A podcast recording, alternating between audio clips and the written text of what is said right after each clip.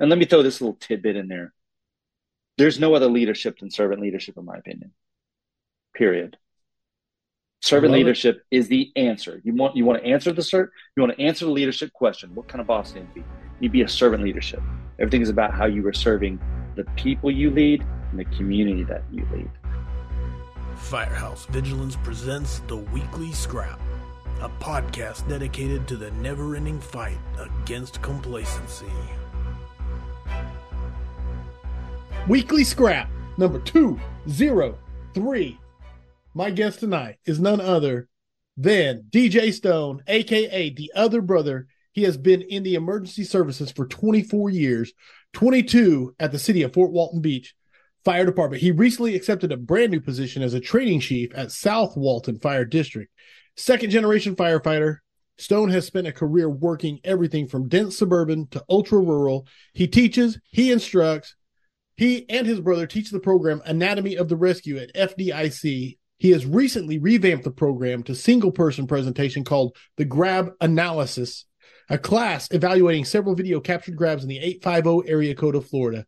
DJ also co manages with his brother the Facebook training page 850 Fireman, 850 Fireman, a training page that promotes fire culture in the panhandle of Florida and the Southeast. Family man, God serving man, and a fireman. DJ Stone, it is my honor and pleasure to have you on as the guest of Weekly Scrap number 203. Welcome, my brother. Thank you very much for a, a nobody suburban guy from nowhere after Kurt and Lombardo. hey, congratulations. Awesome, by the way. Uh, yeah, guys, two legends, man. Two icons bat- in the business. I'm stoked to be cleanup. here. Batting cleanup, man. yes, called. exactly. That's right. Uh, is there anything? I'm the other brother. Anything I missed in the introduction? no, man, just a lot going on in life right now. Nothing in the introduction you missed. Uh, I'm sure we'll catch up on a few of the details here shortly, but yeah, it's, it's been it's been a bit of a whirlwind these last three weeks for sure. Now, technically, you were you were not a this is not your first time on the scrap because you were on in North Florida Fire Expo a few years yes, ago. I think it was the first time we met. Right. Um, me, you, Nick, and then another panel of of people. Yeah. That was, D- I think, maybe Duffy the infancy days. Yes, of the it was very, very early, very early. Yes. So you are an OG. Technically, you're an OG, although you've never been a single guest. So this is your first yeah, single yes. guest. Uh, I love it. Well, um, I appreciate it. Kyle is in the chat, so everybody if you're out there, get your questions primed and ready for DJ. Throw them at Kyle. He will find the best questions. He will throw them at us and we will get them to DJ and we will get them answered. So do not be afraid to throw your questions out there. If you want to be a part of the vigilantes, man, the vigilantes are the people that decide the direction of the scrap. Uh, so it's the Cool Kids Club. That's what I call it. Go to firehousevigilance.com and sign up so you can be a part of it. Uh, the one thing we're doing lately is the after party. When the scrap is over, we invite the guest. So far, none of them have refused, so no pressure. But uh, they get to come and hang out for 20 minutes. It says 20 minute after party, and then we kind of critique cool. your scrap and talk to you about it. So anyway, oh, you, will be invited at the critique. end. Uh, that's that. Uh, last week's, yeah, okay. So there we go. On to the sponsors. The OG sponsor of the scrap, Key Hose. I already saw Joey Hayes in here talking and commenting. Uh, so the OG sponsor of the scrap, Key Hose. Check them out online at keyhose.com. Follow them on Facebook. Affordable Drill Towers, home of the Affordable Drill Tower and the Affordable Standpipe Prop. Firefighter owned and operated. Pump and roll using the Affordable Standpipe Prop. The Affordable Standpipe Prop it fits through most classroom doorways for standpipe theory, and then you can roll it into the parking lot and pump it. Comes with six standpipe valves that can be upgraded to PRVs or customized to what you have in your jurisdiction. Call Steve 844-55 Tower or drop an email to info at affordabledrilltowers.com. And then my man, also out of Florida now, relocated to Florida, first line fire service training, Dennis Riley. It is veteran owned and operated. First line fire service training there you go. You like that? I like that. yeah, that. boy. That goes right with it, man. Uh, yeah. I lost my place. Find them on Facebook. First Sorry. line fire service training. No, it's beautiful. Uh, he has been around the block. He is the shark out there swimming, ready to get dinner. So absolutely. And I love Flame Decon always. Get yourself some black soap. Get rid of the carcinogens. Uh, decon effectively, man. Get some badass soap at flamedecon.com. So there we go. One thing I wanted to throw yeah. in before we technically got to it, I don't know if you know a person named Jim Allen, but he contacted me today, and he said DJ I Stone. He, DJ Stone is a good friend of mine. I would greatly appreciate it if tonight on the show you would tell him how much of a mentor he is. Also, if my kids grew up to enter the fire service and they were half the firemen that he is, I'd be extremely thankful. And finally, he says the same goes for them growing up to be the type of human being he is. So I wanted to say that to you because when people go out of their way to do that kind of thing, it really means a lot to me and to the guests. So I, I would say, yeah. That's very generous. Jim Allen, for those that don't know, is uh, one of the many, many veteran fire officers of Escambia County, Florida, which uh, hands down, it's well known. Kurt being the representative for this, they, they go to more jobs than anyone from probably the Florida state line to Jacksonville, no doubt. He's one of the best. Uh, Jim is, is just an outstanding person and a great friend. And I really do appreciate that. And for the record, I do want to say that my name is DJ Stone. And I too like to go to trailer fires. That's Jim saying, by the way. Um, and I, I echo that every day because we go to a lot of trailer fires here in the Panhandle Florida. Love it. I love it. Okay. Uh, I'm going to read you a few comments before we get going, just to, just to, get the audience. Josh Vargason said, "Where's the stash?" Four uh, four question marks. Uh, James Michelisco said, "Freaking amp truck work is my jam." Shannon Stone says, "Hell yeah, that's my little bro." Great thing to watch while packing. Let's go from Aaron Olson. I'm glad we can be there for you while you're packing. Uh, there we go. Excuse me. All right, all right. There's, yeah. there's, there's questions coming in. Questions coming in, but I'm going to kick it off with. Do you want? I'll, I'll throw it to you. I have this is the most comprehensive list of topics to talk about I've ever received. I, I, would say I've had done 202 scraps before this point, and it is a comprehensive list. It's the longest list I've ever compiled, and it's awesome. I love it. I love it. I think we're going to get to like three of them because that's typically the way the scrap goes. So, what I want to ask okay. you first is: Do you want to start with the first topic you sent me, or do you want to start with your first audience question? It's dealer's choice. Um, I mean, we we could just start with the topic. Um, okay. I sent okay. you if if you want, which pull pull from the pile. What? So I too, like a lot of the other listeners out here, I watch a lot of your podcasts, and one of the questions I ask myself is, why are you asking me to come talk about something someone else has probably talked about? So I sent you that list in hopes that maybe it's brushing up against something that hasn't already been talked about or or talked through at this particular point in 200 plus episode history. And and I'll say this, I'll say this because it's crazy. And I, I think I texted you something along this lines is every single guest says something along the same lines.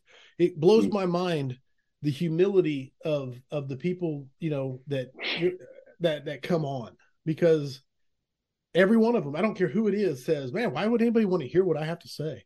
And and it it it really does because it's yeah. awesome. That's why uh, that that that hype video we just played explains why it's awesome.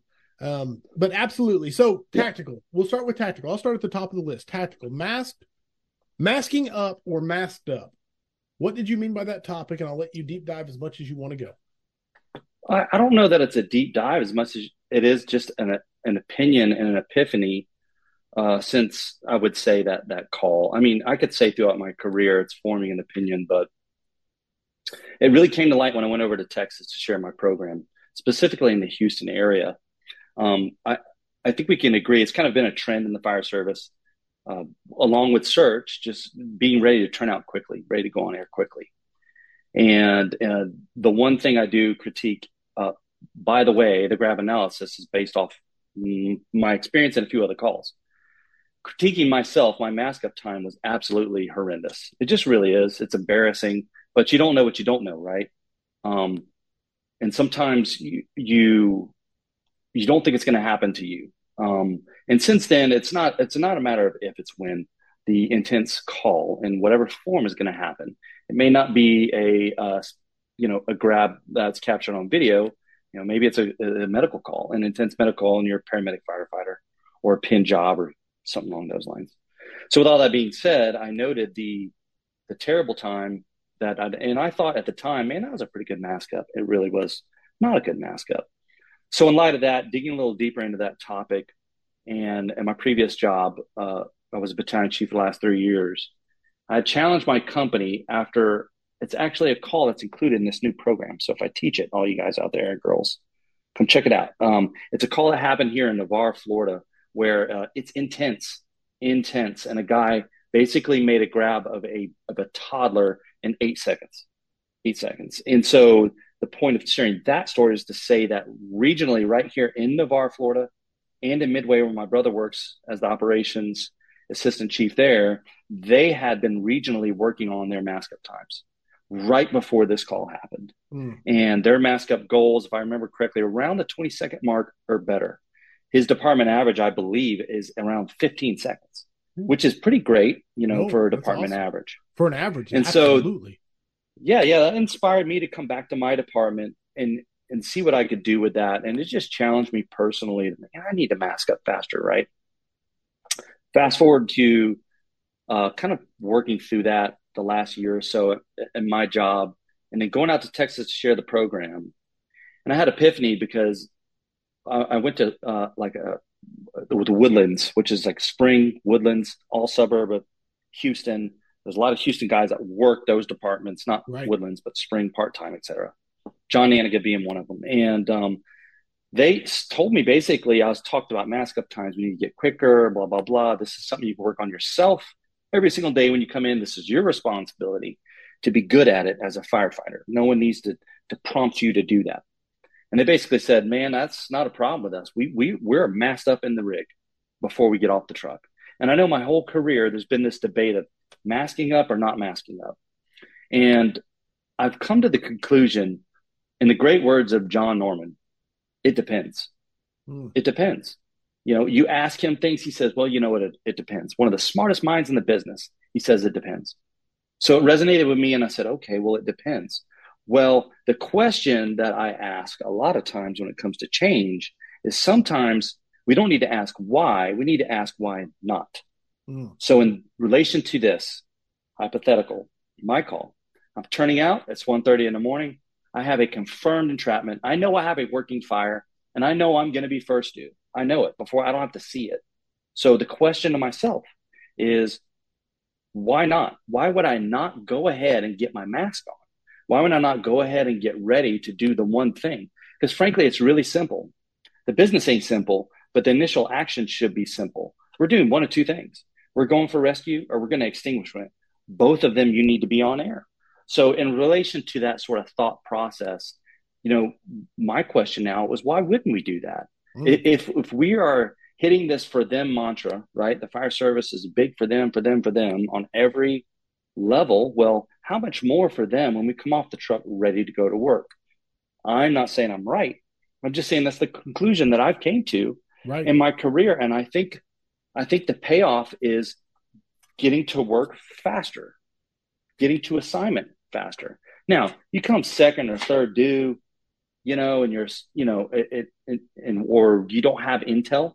Really, a lot of things that we do on this job, masking up being one of them, is intel driven. Uh, the, the fire service, and I say this in my presentation. You and my brother talk about this all the time.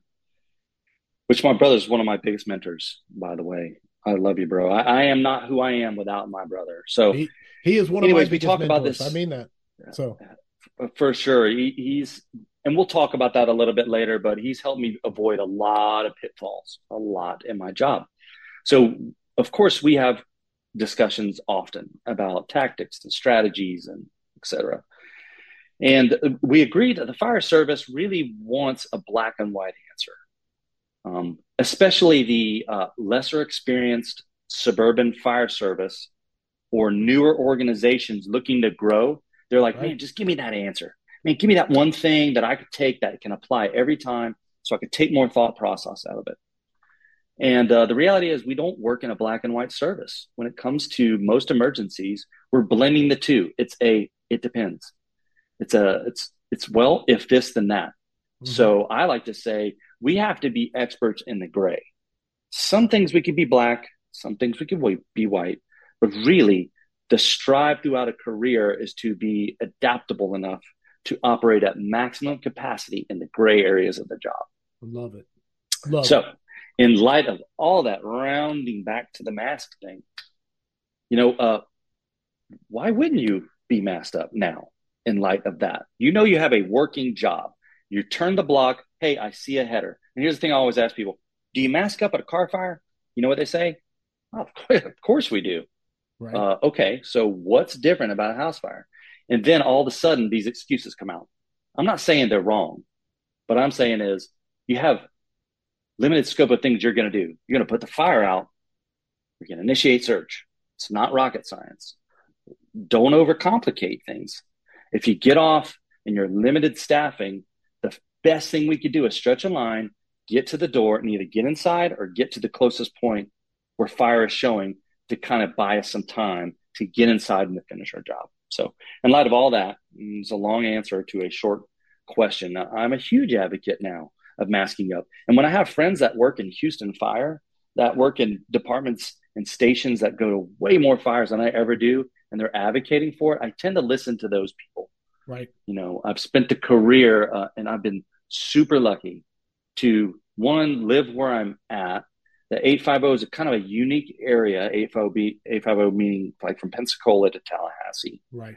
And then having Kurt Isaacson in, in, in the backyard, and then all the people in the mines he brings right here to my backyard. And then being actual friends with Kurt, growing up with Kurt, helping Kurt, and getting to be able to be mentored by these people, which most of them probably don't even know they mentor me but you know how it is. No, absolutely. We spent a career of, of kind of going after the, this information. And so there's a huge benefit to us to listen to these guys who do a lot of it. And, and for me, I'm very lucky to have a lot of really good friends in the Escambia County Fire Department, you know, and I'm, oh. I'm, I'm proud to say that the, that is probably hands down produce some of the best officers that I've worked with. I did a couple years part time over there. I had the pleasure of working with people like Jim Allen, like Joel Richardson, like Scott Averill, like Kurt Isaacson, you know, Adam Bobey, a lot of these veteran guys, man.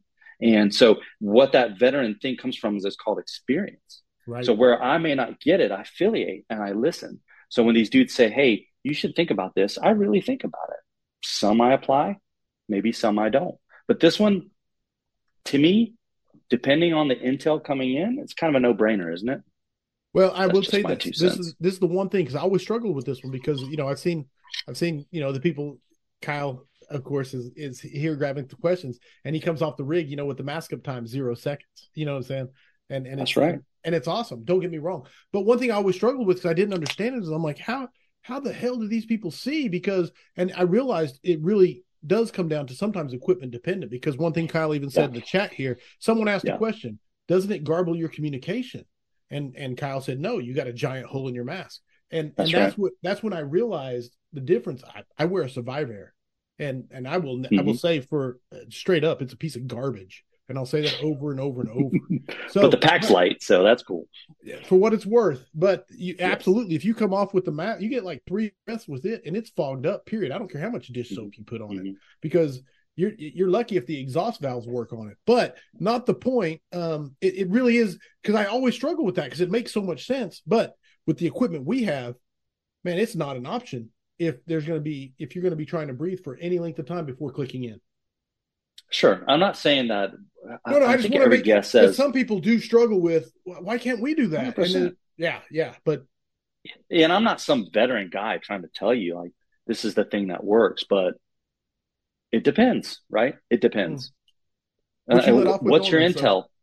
Yeah, what what what is your intel? What like what what urgency is there to accomplish whatever the task is, and does it include air?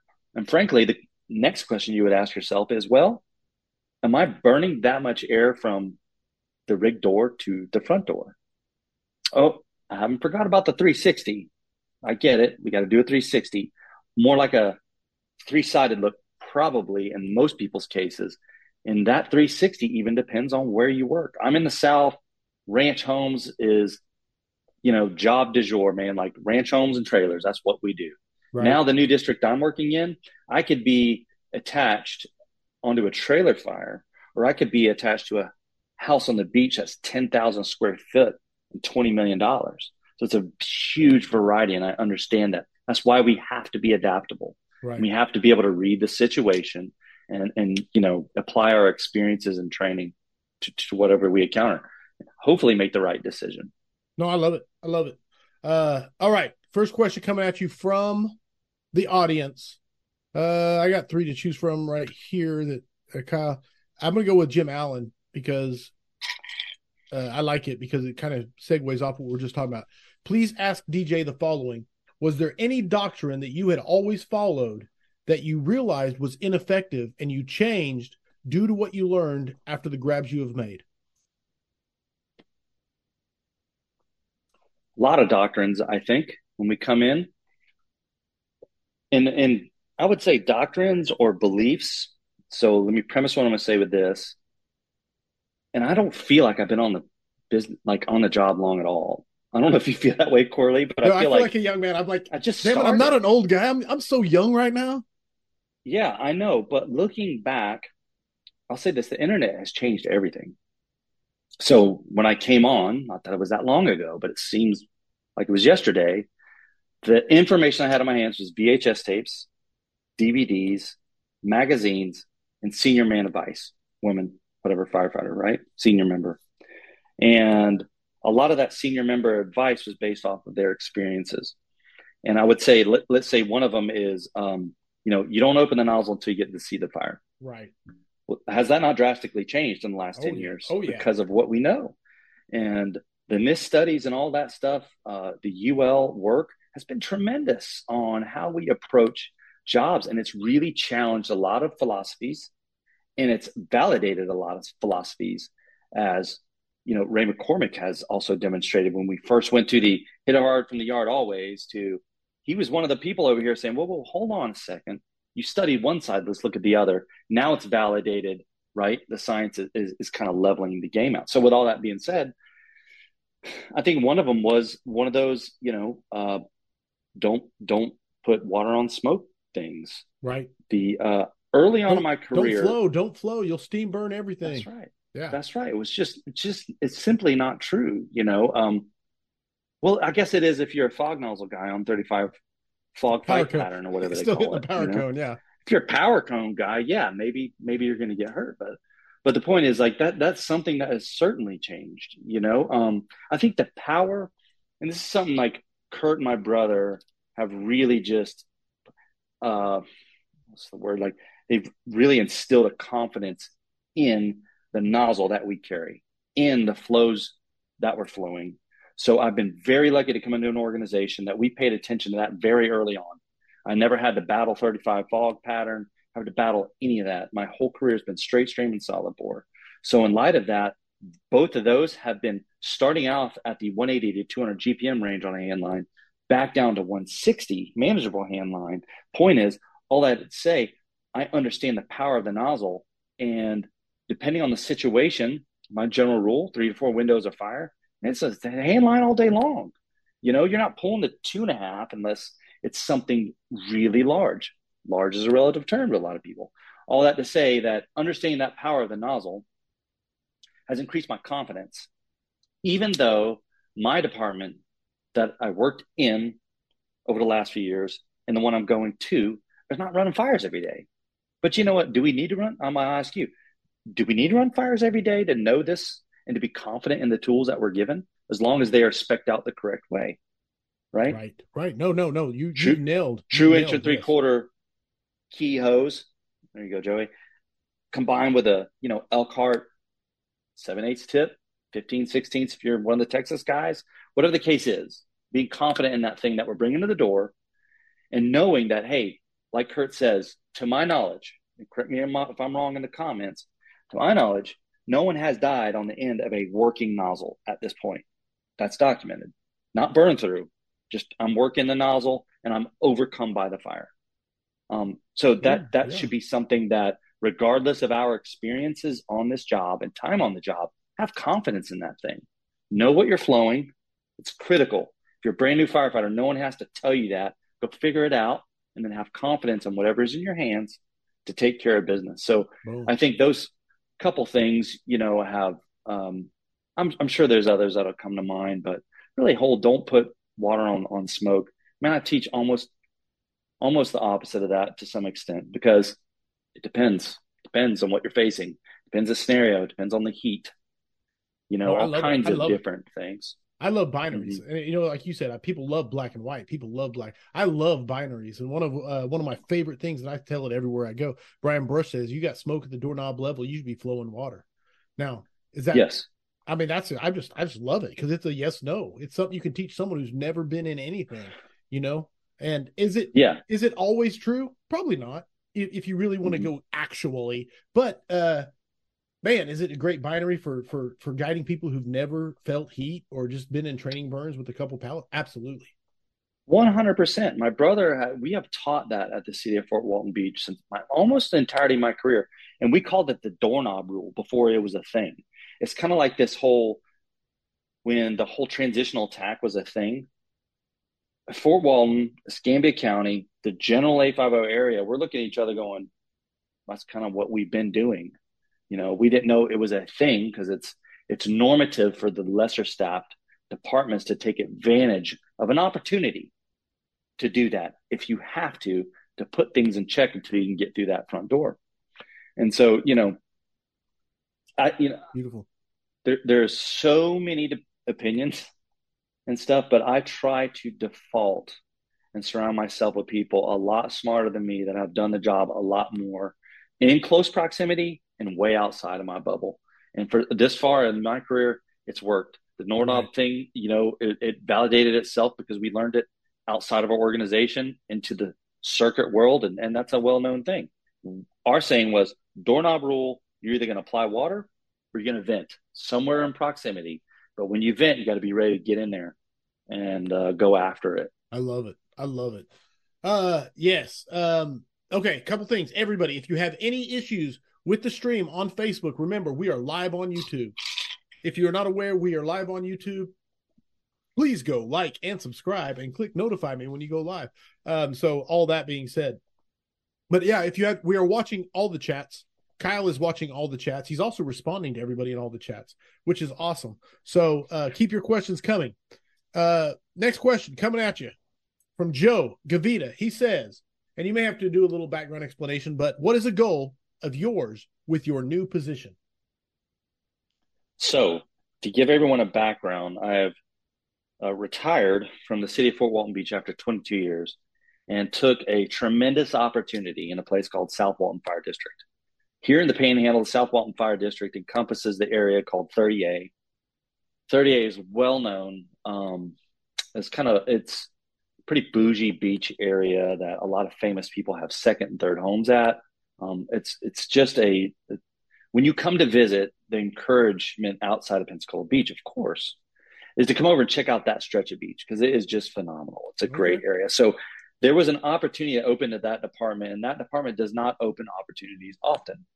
And um, so when this came about, I said, "Man, I I, I got to go for it," you know. And well, sort of. I was a little hesitant talking to my wife. You know, we both, you know, are are faithful Christians and and like you know we base our decisions a lot of times off prayer and that. And so sure, sure. in light of that um in light of that we we was just it came down to this you know what? Doors open and doors close. So why not take the opportunity? Long story short i retired and i'm here. So that being said i'm currently as of week three this week the training division chief for this department. It's a about 108 i think it's around 108 man slash woman department. It is five stations with a sixth in planning, five ambulances, two trucks, three engines, special operations squad. So it's quite a bit more than what I came from. I came from a two station, three rig, true truck and engine house, uh, interoperating with several other departments to a giant organization. In my mind, it's giant. Probably not to right. a lot of people listening, but much larger organization. So, right. in light of that, there's a lot of plans. there's a lot of things I want to do. First and foremost, is supporting what they have in place. The training division is relatively new for South Walton, and um, I actually a good friend of mine, Lou Jones, who used to work at Midway as one of their battalion chiefs, left years ago to go to Tennessee, came back, went to Midway. He worked with my brother. He worked with Chief Kanzik and a bunch of friends. Right. He ran the division and subsequently moved over into an operations role as a battalion. And that opened the opportunity for me. So I came in, all that to say, he did a tremendous job of building this program and putting in place from a committee style of training to training division chief and kind of bringing order to the organization. And I'm simply there for the first year to kind of support that and to continue to build the foundation. Like Lou has laid the vast majority. Okay. And we're coming into an organization that is young. The district is was formed in about 83 and really ramped up in 99. And so in light of that, that comes with um, a lot of pros. The pros is I don't have a lot of history to overcome. Right. I have a very young, aggressive group of officers. I have a brand new turnover in chief staff that's ultra supportive of uh, the expansion of the division, of training. And the, here's the big thing, Corley bringing outside in. Right. Because I've right. spent my career of getting knowledge being outside in. And I just want to say this about outside in organizations. We have to be careful as firefighters in large, busy organizations of becoming what I call insulated. Oh, yeah. Insulated fire service is, man, this is the way we do it. We don't yes. care about, here's a famous one. I don't care how they do it in FDNY. Right. Oh, okay. Okay. Uh, no one's saying we need to do FDNY, but here's the fact of the matter most of what we do is from the FDNY. So, in light of that, everything that we've learned at the city of Fort Walton Beach wasn't one off ideas, it was a hodgepodge there's a saying in the art world nothing new under the sun. Every inspiration comes from something. So, in light of that, I want to do at South Walton uh, a form of that. You know, I want it's it's an outstanding training facility. We have a tower like no other. We have a Connex burn setup that's pretty great, even greater in another year or two when we go to revamp it. Uh, we are resource heavy. We're able to expand, and I plan on bringing hopefully a lot of that outside influence in selfishly, wow. not only to our organization, but hopefully to the region. You know, Kurt Kurt has done a tremendous amount of good for the 850 area all the way over to South Walton. But from South Walton to where he's at in Pensacola, that's a solid hour and a half, uh, nearly 100 miles away. So um, I'm hoping to work with Kurt and a lot of other people in the future and bringing bright minds in. And Joe DeVito, um, you know, is is doing a lot of great work with the, with the thermal imaging stuff, right, and all that kind of stuff back in the day. And so, Beautiful. you know, I want to bring people like that in. I want to bring bright minds in. I don't know everything, and I know it. I don't claim to know it, but you know what? Neither did Einstein. You know what he said? You ain't got to know all the answers. You just need to know where to find them to be a genius, right? Love so it. I'm trying to Einstein the fire service, man. I'm telling you, you know what I mean? Like, the, it is one of the uh, massive benefits of, of having these conversations week in and week out with people like you, like Romagus, like Isaacson, like Lombardo. And the really cool part is for me, I get to bring these people in. Like Romagus is coming in November to my department and giving everybody on my shift cruel intentions, talking about decision making on the nozzle. How cool is that? Like that's amazing. Uh, can I uh, can I say this for the record? The Romagus show that you did with him was it a couple years ago, a year or two ago, maybe number seventy five. Bro, like yeah, I shared that on my shift, and dudes who just really didn't pay attention to that stuff, straight up blown away. It was such good rootsy nozzle stuff. Oh man, that's coming from an experiential background. I I. I, I put Kyle in this category called the Texas contingent from here.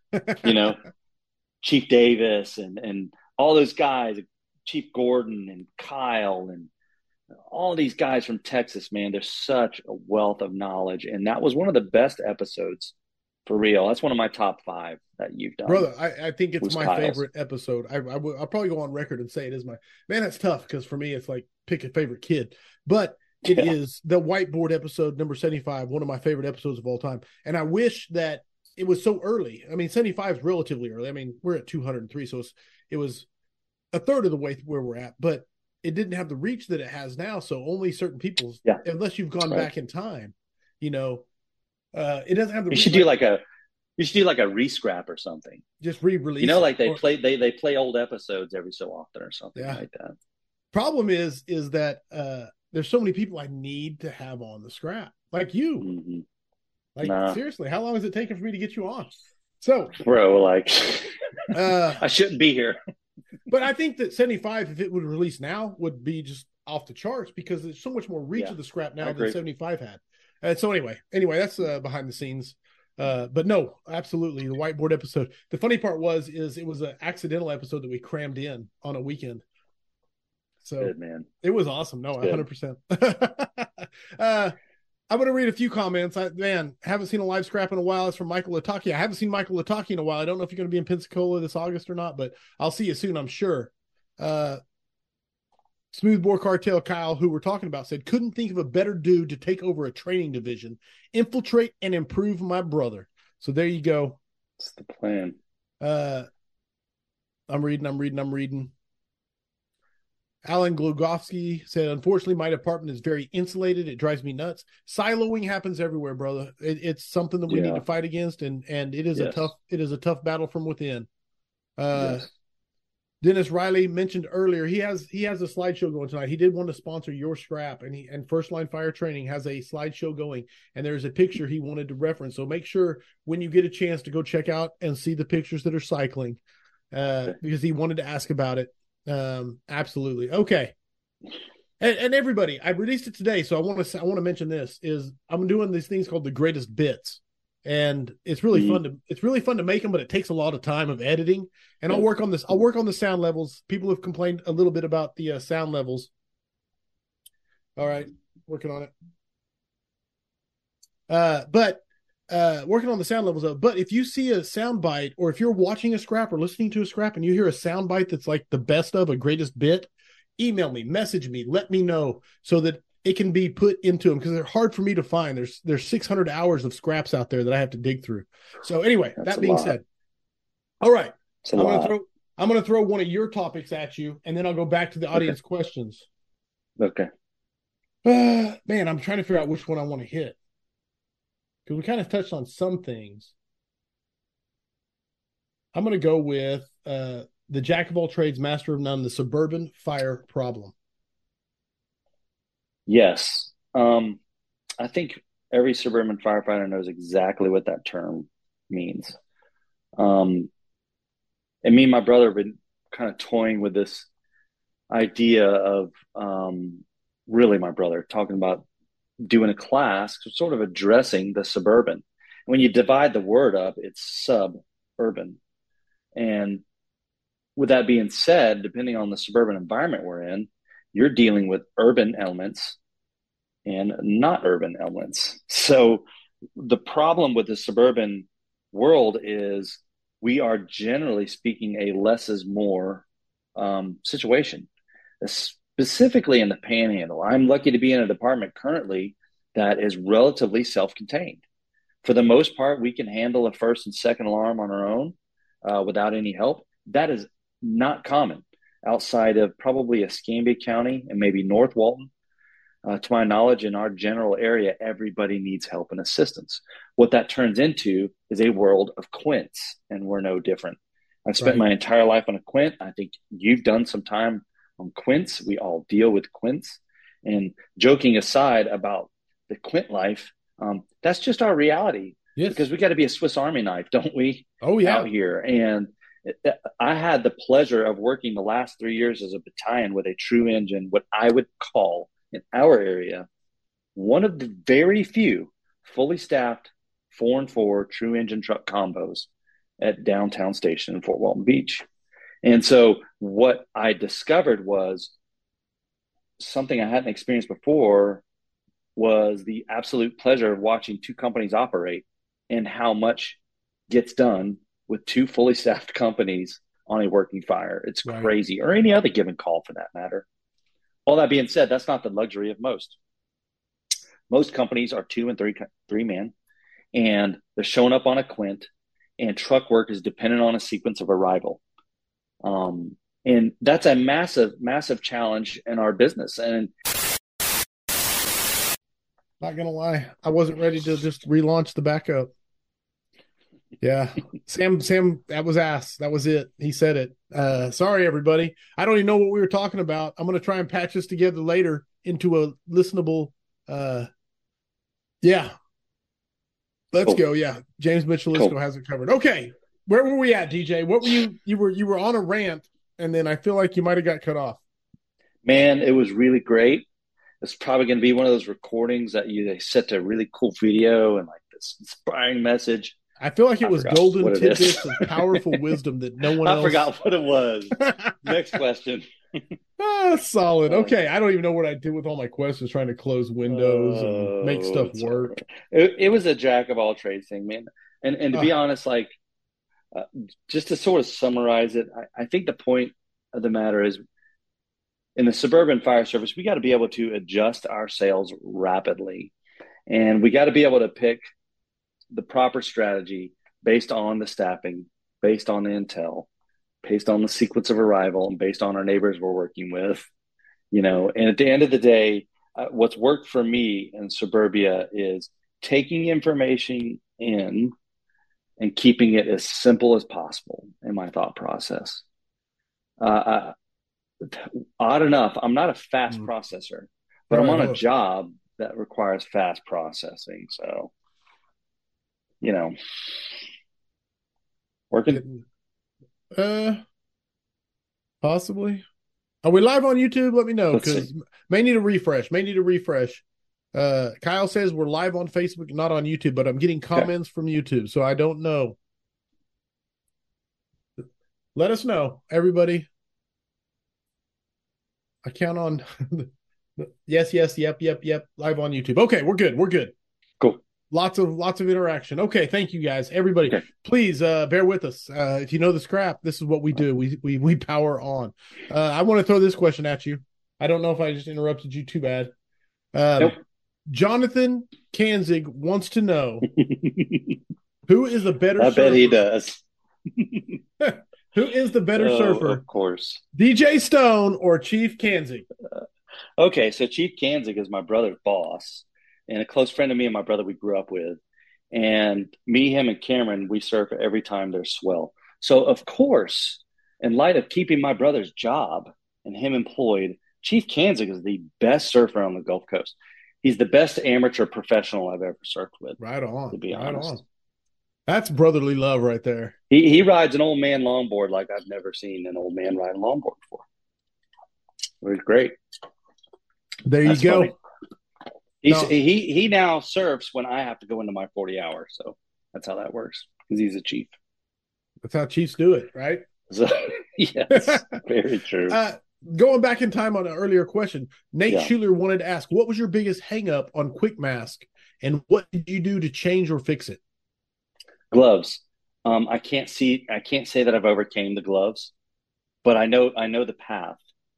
And this is a lame excuse. I know it is, but it just wasn't as critical for me to nail that down on battalion as it was maybe when I was riding a truck. I know that's a terrible excuse. I'm just being honest in the trust tree right now since there's only like six people back looking on the podcast again. So, with that being said, I, I the gloves were just the hugest hangup, man. If you could figure out putting it on with the gloves on, it reduces your time. No doubt. I've seen it with my own eyes down to 10 seconds or less. Right on.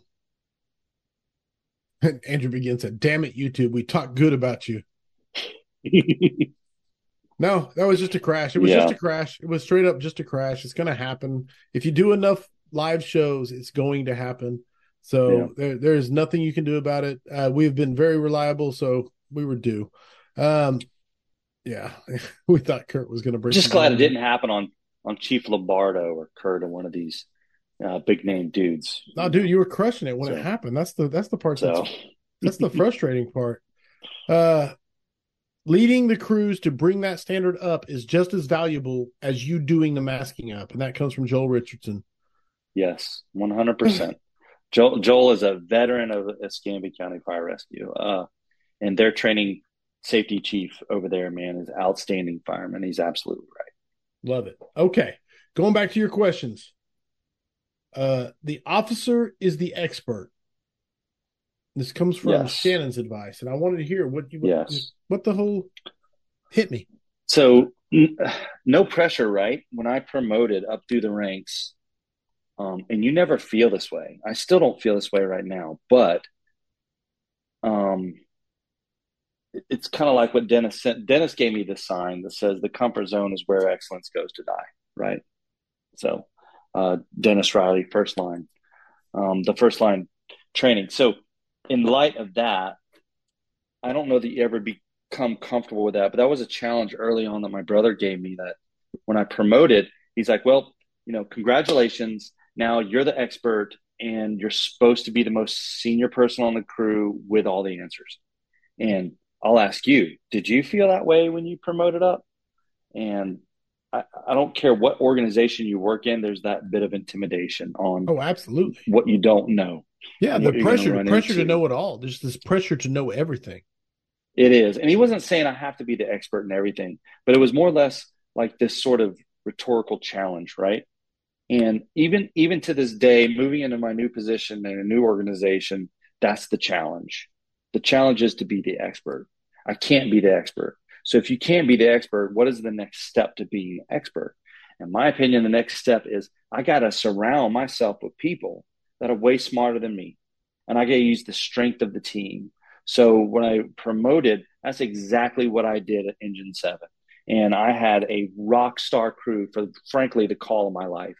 And how that, I think part of the ingredients to that success was having people that were really good at what they did and they were good at where I was weak, and I was maybe strong where they were weak, and we complemented each other. Um, I, have always got to mention that My driver was Bobby Anderson. He's now a battalion at Fort Walton Beach, and um, Scott Caskey, who is now a driver up for promotion at Fort Walton Beach. Both still employed there, just outstanding firefighters. And I had another guy by the name of Brian Jackson, who, as luck would have it, right, Murphy's Law, we were riding three that night. He was a third guy off. But I recruited, the point is, I recruited these people around me because I saw the strengths of that team. Right. And I go, man, I, I just don't have all those answers. But if I can assemble people and I can move the chess pieces to my favor, then I can win. But, anyways, back to the whole, you know, you got to be the expert thing. And the officer is the expert. The officer is supposed to be the most veteran man, woman of the crew. You're supposed to have the most years on. But you know what? it doesn't always pan out that way. Right. Especially right now in the fire service, almost globally. I I could talk to friends in St. Louis, I could talk to friends in San Diego and Miami Dade, up to North Walton. Everyone's in this transition, retiring out, guys coming in, less experience coming in, more experience going out. You know, and so how do we bridge that gap? Well, frankly, the only way outside of training or excuse me, experience to bridge the gap is we got to get out there out of our box and we have to train. Whether and training takes on many different facets, as you well know. I mean, what you're doing right now is training. It's a form of training, isn't it? Right. We're taking a it in, taking the information yes. in. Yes, we're hearing opinions, we're betting those opinions into our own context, and we're applying it. So um, the only way for me to bridge that gap over the years where I'm not maybe running the fires was to lean on mentors who have done more and continually attend things outside of my box. Yes. And then when I go to these events, I insert myself into these situations where I don't know the answer. Because I just had this speech at South Walton when I'm making my rounds the other day. I said, listen, here's what I want to do with the training center. I don't want the training center when you come into my organization, when you come to the training center with me, like I'm there to judge everything you're doing and looking for failure. Right. Quite the opposite. I want it to be uh, a friendlier, right? More loving, more accepting environment to fail. Because I, I would rather you fail at the tower right. with us there so we could fix that problem. And we could be like, hey, listen, man, all good, buddy. I, I've been doing it 22. You've been doing it too. It's cool. I've been there. Do this, do that. Hey, let's run the drill again. And when we produce that environment of allowable failure at the training ground, people actually learn they're not afraid to go. They're excited to go. They're excited to be with people who know that they're going to help them improve and yes. not dog them out for not knowing. To include the 15 year veteran on a truck that might be on an outlier that's went to five working, good working fires his whole career. Because that exists, right? That's suburban America. Well, let's not be afraid to fail on the training ground anymore. Because when we fail, we learn. When we learn from experiences and training in real life, we apply it to our next call and we get better at it. Therefore, we're slowly but surely pecking away at becoming an expert. Although I believe, just like seeking faith in your life, you're never going to fully know who God is. Right. We're never going to fully know every version of what firefighting is because it is so dynamic and we can't predict every emergency that's going to happen and how we're going to react and maybe the solutions we're going to bring to the table. But the solutions are strictly built on two things, my opinion the intake of training and experience and feeding yourself, which I'll talk about that later, and our experiences. I love that. it. That's how we're, that's the only way we're going to succeed. Outside of that, I mean, all due respect to degrees and books and Right. certifications. I mean, you know, No, if, you- if you. you're not putting some good training and meat in there, it's, it's just fluff, man. It's just paper. And on something you said, uh, James Michelisco in the comments said, I definitely should be logging my scrap hours into Target Solutions. And I absolutely think that's something everyone should log. everyone should log in for that. I'm going to take that to South Walton next week. Thank No. you very much. That's great. Yes, absolutely. Watch two hours of the scrap. I watched. I watched an hour and a half of Mike Lombardo dropping truth bombs. Absolutely, that should count as training, and it should go in. Yes. It's way better than most of the stuff we log. I promise you. Most of the stuff the figure out- administrative checkboxers log. Yes. I got to figure out how to get that certified in Florida. We do. We do. So No, absolutely. Uh, uh I like. Uh, Yeah, there's some, there's some good yeah, questions here. Hold on. Uh, Okay. What do you think of uh James Michelisco, also the guy who said Target Solutions? DJ, what was your go-to tactic of search? Split, oriented, etc. Well, I'm going to quote a famous fire chief. His name is John Norman, and uh, it depends. It, and and uh, I saw where joking that aside, going. that's the truth, isn't it? That's, it. It really does depend. It's like you have concepts. We train on concepts, um, right? But whatever situation you're faced with, you default to something. So my pattern in life has been this. I'm going to answer the question indirectly. Some my brother also taught me, like you got to have back pocket as an officer three different options. So it's option A, B, C, and then D is when you're leaning on the team. That's what I've always said. Right. So in light of that, same thing with a search. If it's a VES, it's not always get in, shut the door, do the search, throw the victim out by yourself, right? So um, same thing going into a house. It really does depend the smoke conditions. It, whatever smoke conditions we're counting are at the front door. You know, how rapidly can we search? W- what I learned years ago from the Cobb County guys at, at the Atlanta Fire Conference, which you know, I feel like a dummy that it took me almost 10 years to learn this was the fact that, hey, man, if you see it, it's searched. You ever heard that? If you see it, searched. If I could see across the room, do I have to go over there and go, fire department, anybody in here? Uh, no, Right. you no, don't. no, I'm with It's you. I'm with you. I It's like done. I like it. I can't I can't see behind the couch. We're going to target that search right there. That's the whole targeted search. So back to like the split search, you know, it really depends. You get in the house, you have moderate smoke conditions. You see it's a pot on the stove. Sure, you could split people off, or do you have known intel on where someone's at. Yeah, there's all kinds of different varieties of ways. So I don't think I lean on, on one particular thing. I think I back pocket three different options um, for me, and that would be my encouragement to everyone listening: is kind of got to go at it in threes. Whatever you do, try to figure out the thing in threes, and at the end of the day, keep it simple down to like three steps or less, three thoughts or less to a conclusion. And when you hit a roadblock, stop. And like one of the previous fire chiefs, um, battalion chief that w- he was my brother's mentor, and he was my first battalion chief coming on the job, David Messerschmidt. He said, "You know what? Sometimes doing nothing is an option." Mm-hmm. Mhm. So when you hit ABC and you hit a roadblock, maybe nothing is that option to regroup. So um, I gotta answer that question with it depends. It really depends on what you face. I love it, man. And you can't go wrong if you just say John Norman said. Uh, Yeah, that's right. it's a it's a failsafe. Uh, Daniel Austin coming at you, uh, changing of gears here. Yes. Chief Stone, Yeah. how do you balance your love for the job with your faith and family? It's a good one. I put that up front and I haven't been able to address it yet. Like Joey Hayes, we talked about this this afternoon. Um, it's the three F's, right? I mean, we probably have heard that on this podcast. Mhm. And the three F's for me is a matter of priorities in life. And priorities are sometimes defined when we when we follow philosophies. I think sometimes that's that's just like a policy. It's produced out of something that went wrong a lot of times. Um, firefighters are a very passionate bunch, and I, and I would say specifically the guys that are and girls that are listening to this, we're a different breed of people, right? The one percenters, the five percenters are listening to this stuff and reading and, and studying and attending.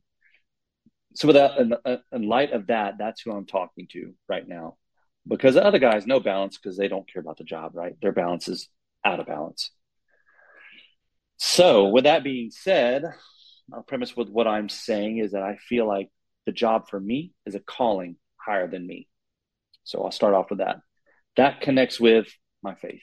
Um, it blows me away sometimes with other guys and girls in the job. Maybe they don't have a sense of faith, and whatever it is, they don't have that established foundation. Um, for me, everything kind of kind of looks back at that, right?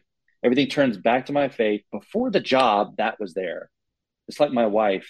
Well, not technically because I started the job when we got married, but for a lot of us, you know, our wives, our family were there maybe before we started the job, or vice versa. But at the end of the day, the things that are going to have longevity in this life on the planet and on the earth, in my opinion, are going to be your faith first and foremost, foremost, if you have it, it's going to extend into eternity, right? Secondarily, is this right here, these people right here, right behind me. This is I set I set this up specifically not to show off any kind of liquor. That's what wasn't my intent. Was my family right here, right? Me and my wife and my two girls. Which, by the way, the Stone sisters, well, Stone and Ward now are both nurses in the public service world, which is really exciting. But all that to say, those things are eternal in a sense to me. So that's the balance. We put the priorities there. You know, faith sets your mind right. Family, it doesn't work out this way all the time. It always kind of trumps what the job is. So, and timing is everything. It's a really long answer this, but I think it's multi-layered, multifaceted. And I really want to talk about this because I think there's a lot of people that have imbalance and they'll admit, oh, there's imbalance but they don't realize that it's actually more imbalanced than they think. Right. And here's what I mean by that timing is everything in this life and in this job. And so early on, my career, heavily involved in a union, training, doing stuff. I'm working three and four jobs. My wife wanted to be a stay at home professional mom. That's what we did. I'm hustling to support that. I have two little girls. Now I blink. I just married my oldest girl last week, 22 years old, to an amazing young man. Couldn't ask for better. She's married out. My youngest just got a nursing, about to age out and move out. And now I'm looking at who? My wife. Right. The one person that's going to be me, be with me. And I've committed for life. She's going to be there. So all that to say, that has got to be a priority up front. If I could hit the redo button, and I did, I did. You can ask guys like Kurt and my brother. I pulled back probably, mm, I don't know, maybe seven years ago, five, seven years ago, way back way back, you know, because I think those of us that are into teaching and that, there's an idea of fire fame. And, you know, you, of course, that's a draw. You want to be a part of that. You want to teach, you enjoy it, you get exhilarated, you get a high reward from that. But at the end of the day, we have to prioritize our family 1st mm-hmm. We have to prioritize our faith first. And sometimes what that does, it gives you a span of time to create this thing called experience and a little bit of platform to maybe operate from. And a lot of times I see guys, young guys, man, they're just they're driving so hard, man, and they love it. Well, guess what, man? You blink and now your girls are adults or your boys are adults and they're moving on. And when we retire, me, you, Corley, and a lot of these guys, girls watching right now, the job will move on. Job will move on. I'm experiencing that right now. Yeah, like, tones keep dropping, the retired, keep rolling. Yeah. Yes, I'm I moved away from Fort Walton Beach. I haven't missed a beat. But you know what? That's a testament to maybe a legacy left behind, maybe a foundation laid or whatever the case. Point being, for me, the three F's, right? Faith, family, then the fire service. And the fire service has to be a third and it has to be important because for most of us, it is a calling. And for all of us doing the job, it's that important. Mm-hmm. We have the one job without being overly dramatic that you make a mistake and it will kill you and it will kill others. And, and, and you know, like I've, I've been part of calls and decisions. I'm thinking of them right now as I speak. That man, if I would have done it differently, that person might have lived. Do I let that beat me up? No, because I can't change it back here. Can't change that. But I could work to like what Kurt does with the number, um, you know, Maurice's number and his legacy. That has driven that guy to do what he's doing right now. Absolutely. Out, out of a memory to honor like man i could have if i would have just done that one thing so all that back to the final f of the fire service that yes it is that important to be into the job but we have to be into the job in a certain way that's not alienating people around us, but it's bringing them with us. Because we get frustrated, we tend to alienate. So it's a delicate balance along this journey. And I think if you keep those priorities in check, you know, you, you have a form of faith. You put your family first and then just give it time. Your time will come, time will happen. Uh, uh, the timing is everything. Um, and gain that experience. I think then at that point, if you want the platform of Fire Famous and to get on the circuit and all that other thing, then cool, that's there for you. And you didn't sacrifice your time with your family. You included them. If you do go hard with a young family, bring them along with you. I learned this lesson recently in the last couple of years. It had gotten to the point where my wife isn't here, but if she was, I would interview her and ask her, you know, the job maybe have alienated her a little bit. And it maybe alienated my girls a little bit because they saw that it took priority over them. So when you we include our family into it, right? Um, maybe that changes the dynamic. Maybe that's right, the compromise. Right. Maybe that's the bridge. Like you bring your wife into the fold. I think that's fantastic. That's really cool because now she's owning what you're owning and you're enjoying well, it together. And we're we're, we're very um, like like you you're you're staring down the barrel of empty nest. You know what I'm saying? Me, my, my youngest is 22 now. He's our baby. He's on OKC Fire. Yeah, we are empty nesters. And yeah. uh, right when we became empty nesters, that's where a lot of people struggle because our my wife, especially, her entire life centered around those kids, that's almost right. to the detriment of our relationship. And she'll say that, so I'm not, uh, you know, what I'm saying. But it was it was all about the kids. Yeah. And and when when they leave, it's like me and her just kind of sitting across the table from each other, going saying, "Now what?"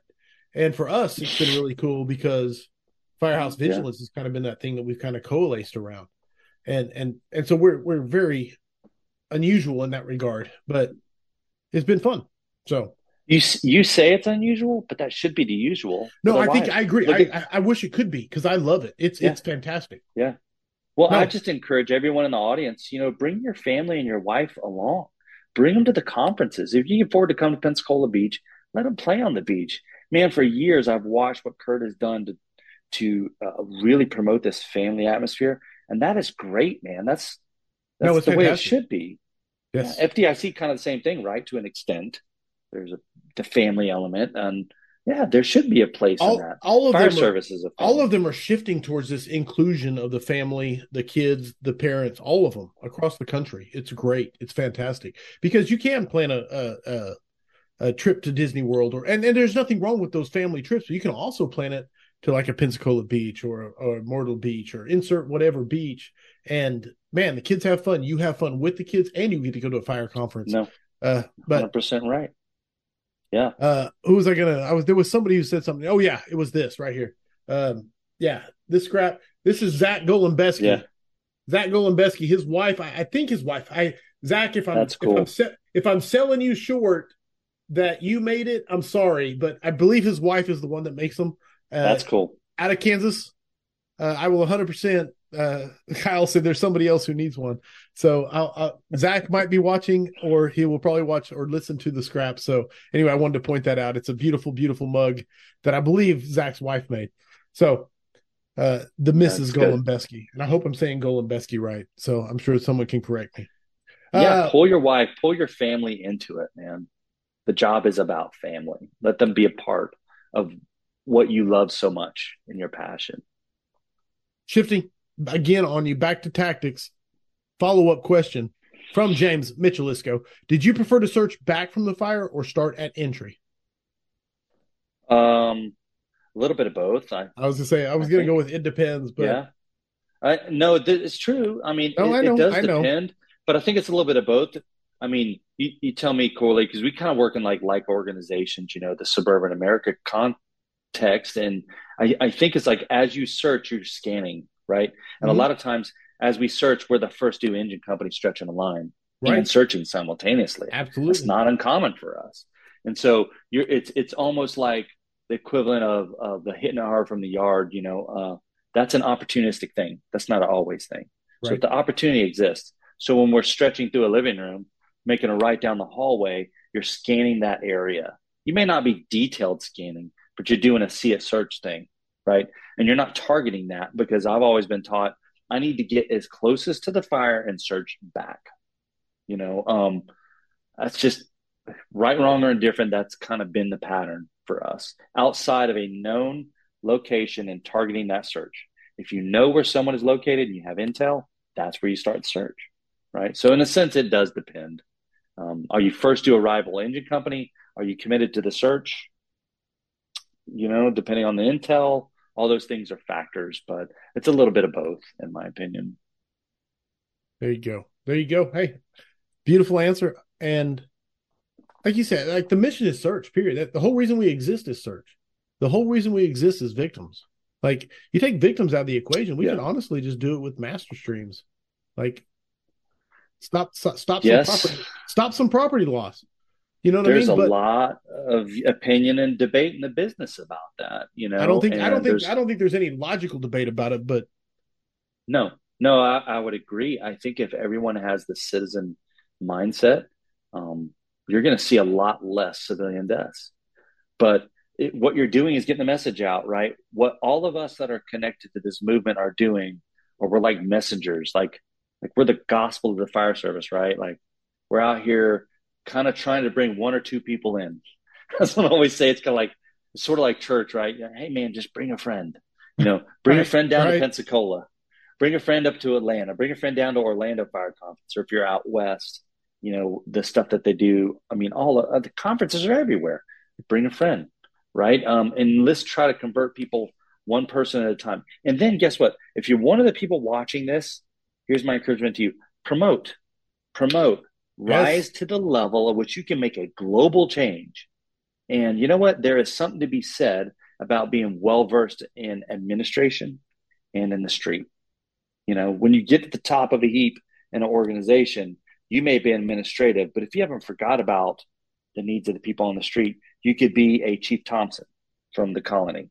He's one of the people I can think right now. He plays a very good balance on that. Yes. He does not forget about that. He fuels that thing, but he doesn't have to be in those trenches. He's very administrative and writes books, probably, frankly, in my opinion, as a suburban guy, one of the best books on the market right now for small, medium sized departments. And so he's a great balance of both. So I encourage everybody promote, work on promoting and really making global change bit by bit. The entire country will start being more intelligently aggressive, not Love aggressive it like Cowboys or et cetera, whatever people say. Cowboys are so, awesome. Um, Cowboys yep. and Pirates are both awesome. Uh, my uh, wife just arrived. I'm going to introduce her and embarrass her in a minute. But okay, yeah. I like it. And the book he's referencing is the Functional Fire Company by Chief yes. Scott Thompson. The yeah, I, will say it's the greatest book for suburban fire departments. Period. It, it's in the top five of all fire books. Period. In in my personal opinion. So yes. I will say that 100. Yeah. percent uh, and, and anybody who knows me knows I'm a huge fan of Chief Scott Thompson and the book. So, uh, yeah. yeah. Are we introducing the wife or am I throwing questions at you? Uh, she's putting stuff down. So, yeah, she'll just cruise in whenever she's around here.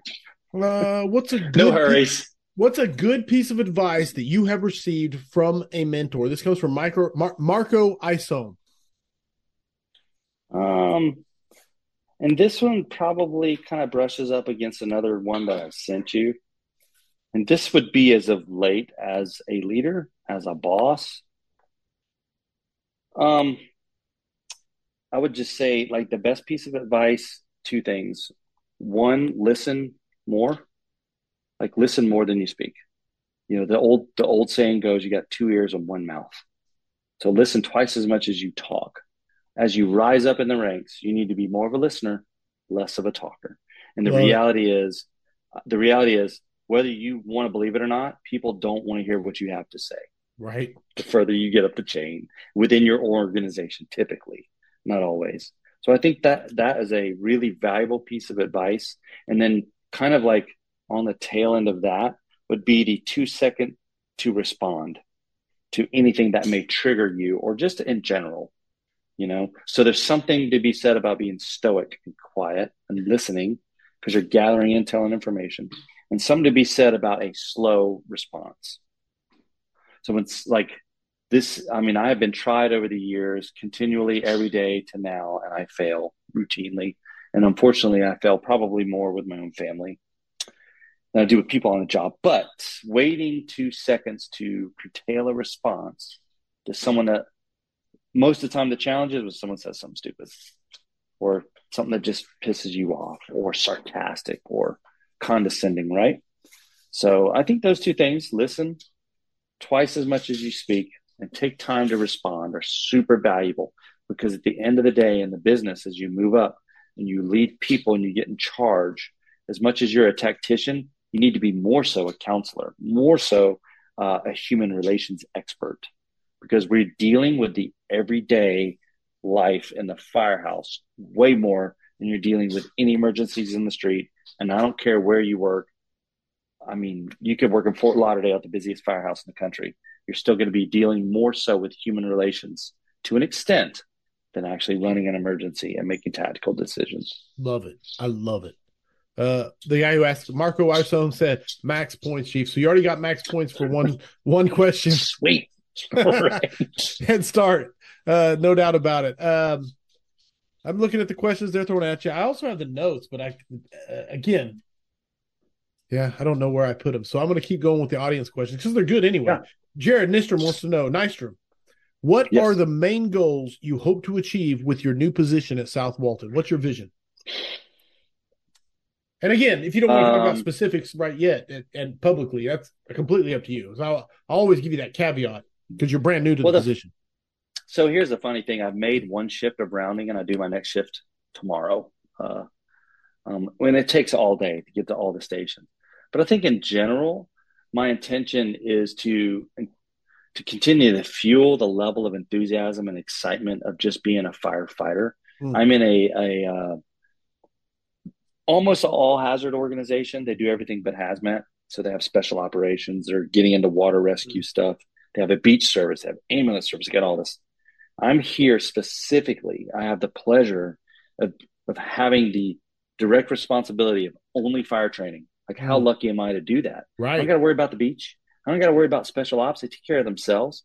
I don't have to worry about anything but the fire service. So my intent is to pour fuel to those that are excited about it.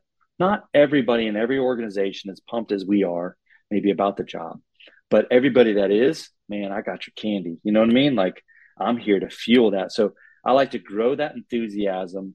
And then one of one of my global goals, and uh, I, am pretty sure I've shared it with the Chiefs there as well. So I don't don't think I'm overstepping any boundaries.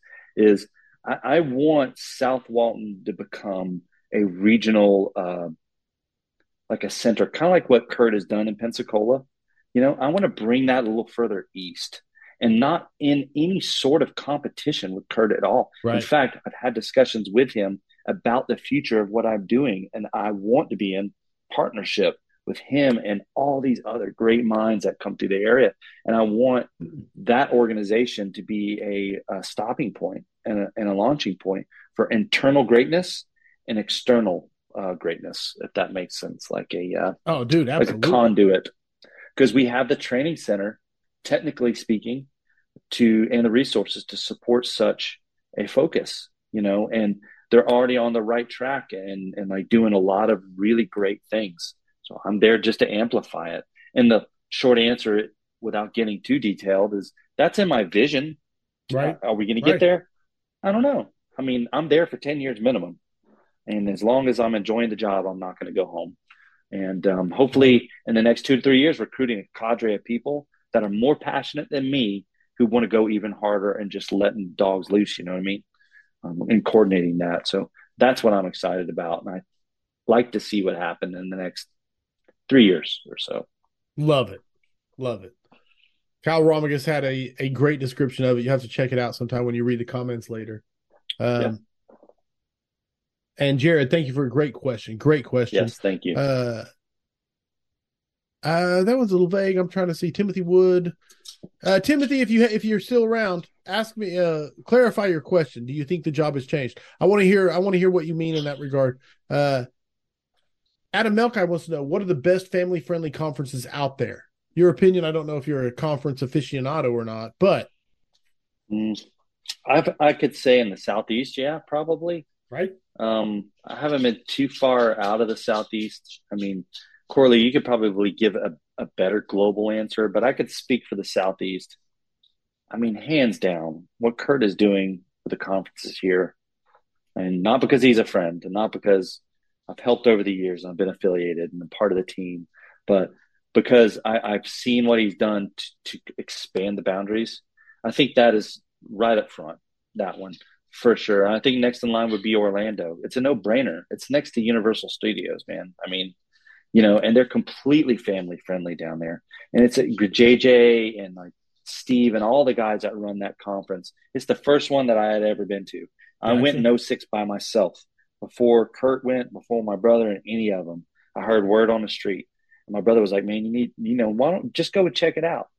That was the pivotal moment in my career. I took a right turn, man, and I haven't looked back since. So nice. I, I would be remiss not to say that about Orlando and how family friendly they are because of the location, the people running that conference. And then, um, you know, Atlanta's always, always a good one. You know, it's probably one of the more affordable. Uh, when you say Atlanta, like you say hardcore. Yeah, MAPC. Okay. I, I think it's sure. great. Making now, sure. I know there's a ton more around, you know, right. uh, that are going on more so in the last five years than ever. And honestly, I think that's a good thing. I think that's great um, because not everyone can travel great distance right. to attend these things. Right. So the closer we are to share this gospel of fire, you know, the better, right? And especially the ones that so, include the family, because if you have yeah. your family at your back while you're doing this job, you can do this job for a very long time man, and, yes, and do it effectively. That is so true, isn't it? Yeah. Yes. Yes. Uh, a couple I'll mention just just just to add to it. Carolina Fire Day. Someone mentioned it in the chat.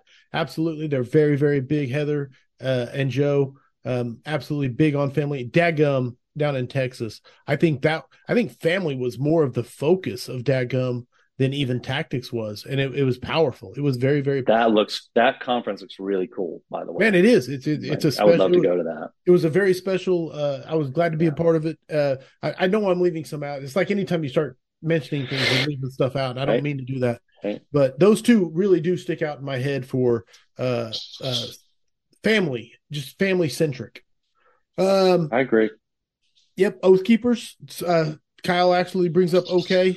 Every time I see okay, I think Oklahoma. So when they do Oath, Oath Keepers, yeah. I always yeah. think Oklahoma. Um, yeah.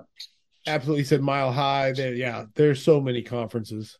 Mm-hmm. Um, Daniel Austin is asking Chief Stone if you could give one piece of advice to a young officer, what would you tell them? Um, man, so many things. So I'm going to jump the gun on the book reading thing because I think okay. that this is probably the best thing you could do in preparation. Next to like studying the job, right? So back to the human relations thing. The one thing I think I could re- recommend to anyone stepping in this position in an HR realm, dealing with the human element, is reading the book uh, Emotional Intelligence 2.0. Hmm. It's just a really good book on how to communicate. Um, a lot of people, that's kind of like a buzzword now, emotional intelligence. Yeah, right. It's been around for a long time. Um, the reason it's a buzzword is because it works and it's extraordinarily important, especially to a group of people that live together. You're going to have more of a challenge. And you tell me, Corley, if I'm off base on this or not. you have more of a challenge dealing with the human element and motivation and focus than probably operations on the fire ground. Oh yeah, I, I, would say it's a I'd say it's a nine to one ratio, unless you yeah. live in Jobtown. I, I, will I will put that caveat there for for the bulk yes. of the American Fire yes. Service. It's a nine to one ratio of yes. dealing with problems at the firehouse way more than you deal with problems on the fire ground. Yes, that's my and even in places. Yes, and even places that go to a lot of fires, really, it's pockets isn't it? It's not like the right. whole organization is going to no, jobs. They got the busy. They got lucky the busy enough to bid the station. busy house. Yeah, the busy yes. house. Yes. yes. So, um, and all I, the rest just, of them are I, dealing with the nine to one ratio of people problems. Yeah. Right. Yeah, and I hate to harp on the human relations element, but I just see that that's such a gap in oh, yeah. um, new officership, and frankly, there's some classes bubbling up about it, like your nine Ls. Like those are really great principles that are immediately applicable, you know, um, and we need more of that. And we need more people like assigned to read that stuff I mean, your book, frankly, would be a great one to assign new officers. Okay, before you get here, read this. This is your assignment. It's part of the curriculum. You know, emotional intelligence. I had assigned that to people before on my shift. Hey, listen, you need to read this, and then let's come back and talk about it. Love it. Um, Love it. You're going to encounter that HR problem at some point. No, it's awesome. Uh, someone said, uh, Daniel Austin said, emotional intelligence 2.0 is 57% off right now, boys. And I'm assuming he means on Amazon. That's, that's, yeah, where, that's where everybody shops. But absolutely. Yes. Uh, Andrew Borges says, fireground operations is the easy part of being a leader. It's the other administrative stuff that is the hard part of being a leader. Uh, yeah.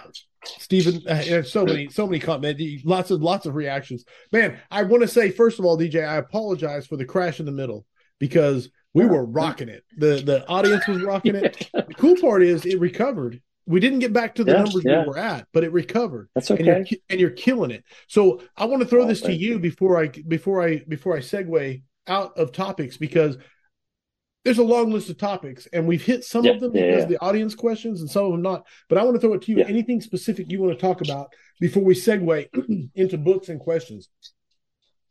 Um, no, I just I, I think I'd leave people with this um, two things, um, three things maybe. Uh, so I don't know if I'm, I'm gonna get myself in trouble with this. Before I say this, uh, Kurt is a personal mentor and friend, right? I, I mean, honestly, I am who I am. He's a great part of that. But I'll say there's a lot of talk about lanes and staying lanes and getting out of lanes, and I, and I totally get what he's talking about. And I think in some respect, though, in relation to that, I'm not going to say a lane, I'm just going to say an orbit. So as we move forward in the business, sometimes it's good for us to stay in orbit because of this or lane, or however you want to describe it. Okay. Um, don't get tied around the axle about things you cannot change. You have no influence to change. Mm-hmm. For example, city council elections. I work for a city. You know, it sucks and it's good. It's an up and down. You can't change that. I can't change what another shift does before I come in. I can only change the fact that I'm putting air in my bottle now. I'm cleaning the blood off the glucometer. I'm setting my gear up right, mm-hmm. right? So, in light of that, before we complain about the Chiefs and what they're doing, let's be concerned about us first. Let's take care of our lane. Let's take care of our orbit let's let's affect the things that we could change first, right? So that would be my encouragement. And secondarily, I can't overemphasize the value of mentorship. Mm. And mentorship comes in a lot of ways. And the beauty of the internet is this this is form of mentorships. Whether it's you mentoring someone distantly, correlated with your book and your conferences, or it's someone in person. I think there's value in both. So you need to be a mentor and you need to be mentored by somebody. And you know this as well as I do. Some of these people that you think are far off in, in the fire service, they're really at your fingertips and emailing and reaching out. Absolutely. Not one of the perceivable legends or the guys that I've looked up to and I have had the pleasure of being in the orbit with have ever been like, man, I ain't got the time. Right. All of them just love the job. They love making people better for absolutely nothing because they, they're just those people. They're servants, right? And let me throw this little tidbit in there. There's no other leadership than servant leadership, in my opinion. Period. Servant leadership it. is the answer. You want you want to answer the cert, you want to answer the leadership question. What kind of boss do you need to be? You be a servant leadership. Everything is about how you are serving the people you lead and the community that you lead. So how to get better at that is mentorship, man. We got to have these people that speak into our lives. And the the most influential person in my life would be my brother on this job. You know, he has helped me avoid countless pitfalls. A lot of people I talk to, like, man, I went through this struggle and I was an officer like this, and then I crashed and did this, and I'm going, I really didn't struggle with that because I had my mentor, I had my brother, and many other people around me saying, do this, don't do that. I listened with two ears, I stayed quiet, and I followed advice. You know, so um, I think those things in kind of closing this out extraordinarily important.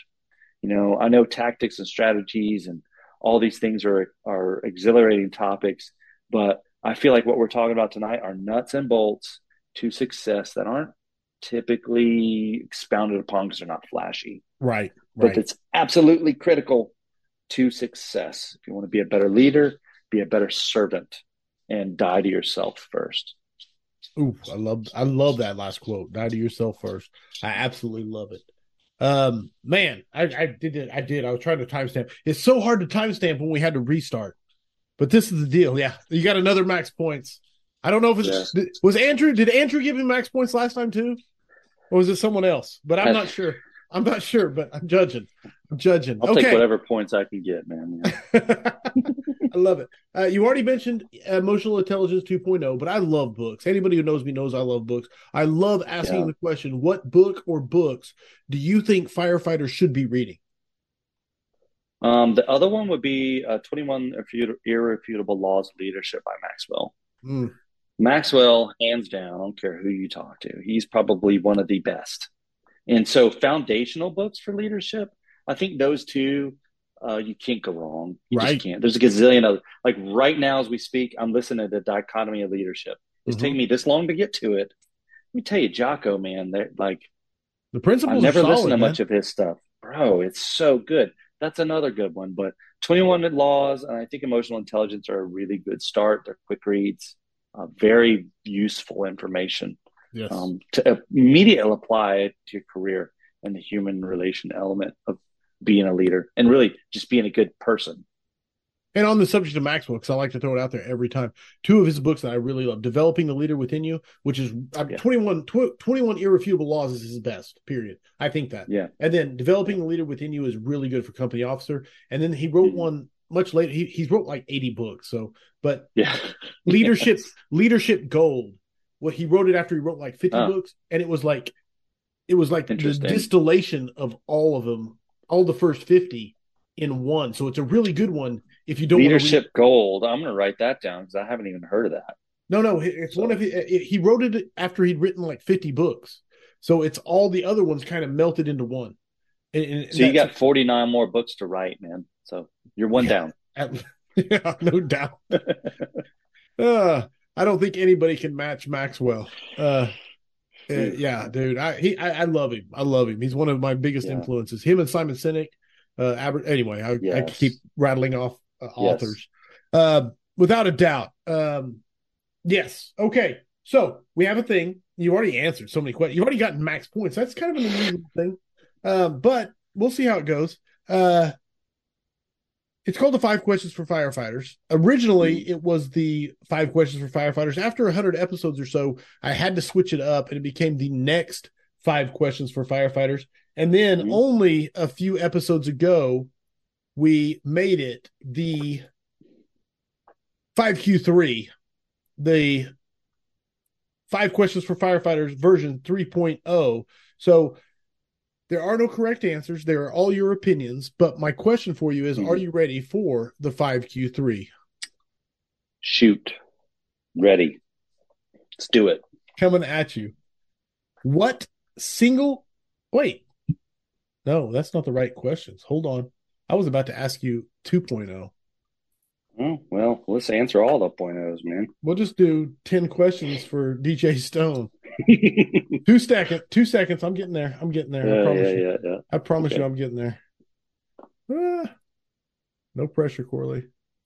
All right, here we go. This is much better. What is the skill that has carried you through your fire service career? Uh, I would say for me, adaptation. So here's what I mean about adaptation um, adaptation to circumstance. In other words, willing to make a change and willing to make corrections when needed. And then furthermore, learning from the mistakes of others so you don't make them. Mm. If you can adapt early on into your in your career, that skill set crosses boundaries from human relations to fireground skill sets. Especially as a suburban firefighter, you have to adapt and overcome because one minute you're an engine, one minute you're a truck, another minute you're giving medical aid. You just never know sequence of arrival based response model is the majority of America. And so, in relation to that, the earlier you learn to adapt, the better you are going to be in longevity of maybe even becoming better in your career. And then the mentors that you have around you going, hey, man, do this, don't do that. And if you could actually follow that advice, you're going to avoid a lot of trouble in your career. Hmm. Dude, I love it. I absolutely love it. McGinn is the first one from YouTube. He said max points, and I agree. it's a adaptation. It's yeah. beautiful. In fact, it's what uh, adapt and overcome. McGinn said it, and, and it's kind of what I uh, originally dubbed the uh, title of the scrap and when I, when I, read all the topics was was about adapting mm-hmm. uh, everything. Joe Mitchell agreed, max points. Yes, so there you yes. go. And I want to just just for the behind the scenes, I make really detailed notes every time there's a scrap coming up. Uh, and Alan Golgoffy said, "No doubt, max points." But the thing is, is I'll take an old one and I'll copy it, and then I'll delete everything that had to do with the last guest, and I'll plug in everything from the new guest, copy paste out of the emails. You know what I'm saying? Mm-hmm. And so the reason I was about mm-hmm. to ask uh, we just switched, and so I actually ca- copied Clark Lamping's over to be number 199, and I mm-hmm. deleted mm-hmm. everything about Clark, and I pasted in everything DJ except for the five questions. So anyway, there's the behind the scenes. Uh, good job on max points. Good job on behind the scenes. So then I pulled up Mike Lombardo's notes and I said, "What is the most yeah. important?" We kind of touched on this, so I'll be interested to see your answer. Yeah. Most important soft skill to possess in a leadership position. I already talked about it, man. Two ears, one mouth. Mm. I, I, I mean, I don't even think I need to expound on that. You, you, I can't overemphasize listening more, and it, and it's a, it's not a trick. It's the truth. The more you listen, the more intel you gather in every level, right? Specifically speaking to uh, human relations, um, and then you could also talk, say tactical and otherwise. You know, you have to be willing to listen twice as much as you're saying something. Hmm. No, I, I wouldn't even look at the chat. It's max points because, dude, it is like you said. It's like a trick. It's it's like a life hack. If you listen, yeah. man, you will be a more effective person, especially in a, especially if you are responsible for people, man. One thousand percent max points. Uh, I'll see what people said. No doubt, max points. There you go. I'm working on that too. Like I'm still working on the Dude. listening bit. I haven't perfected it Absolutely. because I like to talk, man. Like and like anybody else, I like to talk. I like to share my opinions. But you know, I've learned to read people, and I could see them too now. Like I can tell when people like they're glossing over, right? A little bit cross-eyed. Okay, try to learn to talk in sound bites, man, and just listen to people more. People want people to listen to them most of the time, um, especially my wife, and so and my girls. Right? Learn they want to listen more. they want to be heard. They want to know that yes. they're valid. Yes, they yes. want to be validated. Absolutely. The number yes. one way you can validate another person is to hear the words that they are saying. Man, so so strong. Easy max yeah. points. Um, number three, What yeah. is your favorite fire service tradition? Um, well, first off, I could say a solid bore nozzles, leather helmets, and red trucks. Um, but kidding aside, um, because that is sort of kidding, sort of not. Um, I, I think the sense of service and honor to be able to do a job that I'm, I'm assuming is like 1% of the population gets to do. That's a pretty big honor. Not only being able to get it, but I get paid to do it. Like we, we tend to forget that over time, you know? So that tradition of service and the status it gives you in a community. I don't do it for the status, but you know what? I'm super grateful that people are glad to see me when I arrive to help them. Um, my law enforcement brothers, I don't know how they do it. Mm. I just don't. Like, I don't know that I could live and work in an environment where the, the population is frustrated towards me. Mm-hmm. So that keeps me grateful for this position that we have and the goodwill that is automated because of our job into the community we're automatically assumed to be the good guys. That is really great.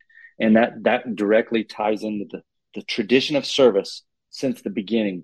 And I remind people at my old job, and at some point in the new job, I'll, I'll say this again. We signed up to be public servants. That's what we are. That's first. Before we're firemen, firewomen, firefighters, we're public servants, period. Right on, right and so um, we should be proud of that. That's a long standing history since the dawn of time. And I think that is that resonates in me as something to be proud of. Love it. Uh, Timothy Wood said max points. James Michelisco said max points 100. Screw automatic fog nozzles and Euro helmets. So he, he gave you max points. I'm saying. Got to your answer. True statement. Uh, no, I had I had you. I, I, wrote down this max points on helmets, nozzles, and red trucks, uh, and then you answered it with an absolutely crushing. there, there is nothing more American than the leather fire helmet. I'm sorry if you don't agree with that, but like that to me, as far as just a visual tradition, along with the, uh, the color red, is like right. when you think fire service, that's what you think. I pray to God in the rest of my career that we never go away from the traditional fire helmet. I don't care how uh, irrelevant the design is and how unergonomic it's. It doesn't matter to me. I don't ever want to see us go away from that. I dude, you're talking my language because you mispronounced. Yeah. I don't care if you are wrong. Uh, if you are wrong, that's what you meant to say.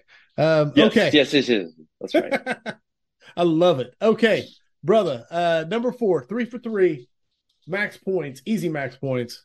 I don't know if you studied for this test or not, but you're you're killing it. Yeah. Number four, who are the four people you would put on the Mount Rushmore of the fire service?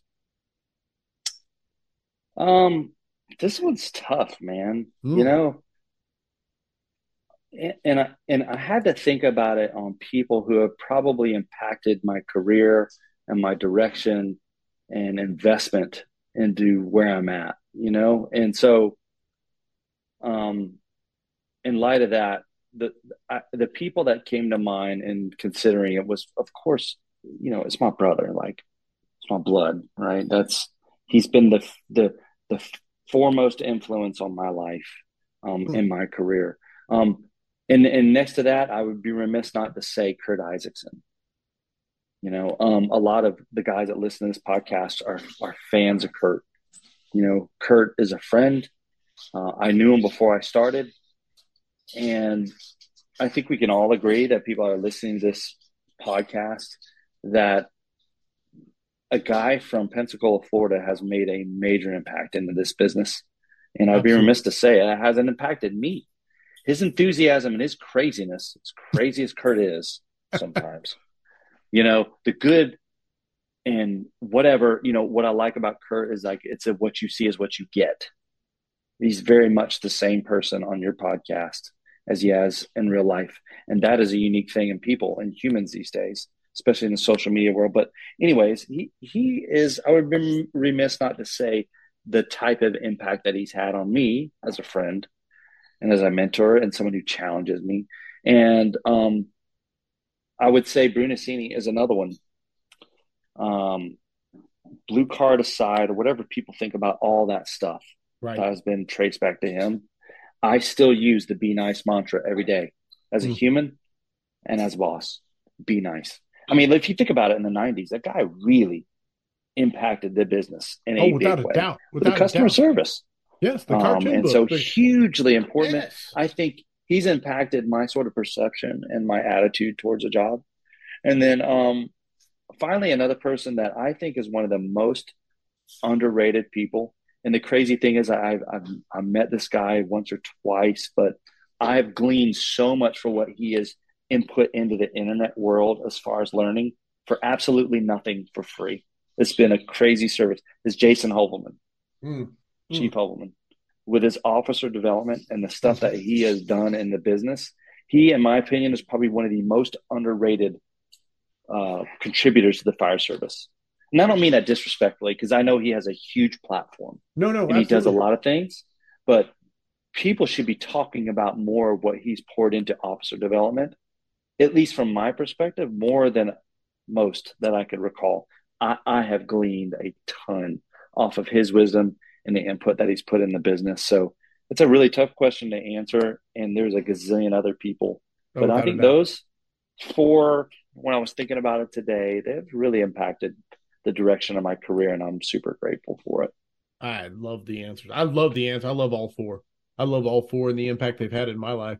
And and shameless plug, uh, August 27th, Jason Hoevelmann will be coming back to the scrap uh, to talk about it and you know no exceptions leadership and officer development the new company officer all of it um 100% so but i love your answer yeah. easy easy max points i'll see what the audience said yeah Jeff Stone said max, max, max, max points. Bruno for sure. Be nice and Mrs. Smith. My yeah, there you go. Uh, Mm-hmm. my Jeff Diaz said my fire service Rushmore would look like Medusa's hair. I couldn't narrow it down to four. No, it's a tough It's one, man. true. It's a tough That is tough. It's you tough almost feel like that. you're dis- disservicing people when you, you you you know you're gonna be like, oh wait, I bet. Oh yeah, no, it's tough. Man, I- listen, listen. It, it's a laundry list of people of, of locals that you know. There's people's names that will never be. And and here's that. Here's the thing. Maybe back to mentorship.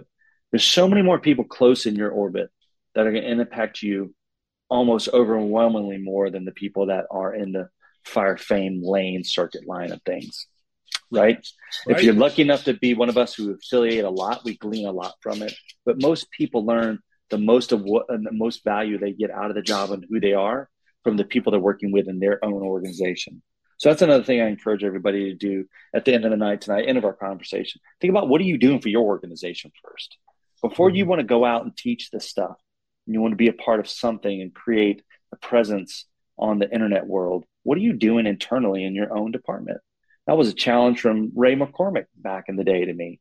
That's like great. You know, one of the biggest accomplishments, if I remember the story correctly, was his input into the FDNY and different sectors of that operation because it was such a big deal to him because of his affiliation with his department. And I said, you know what?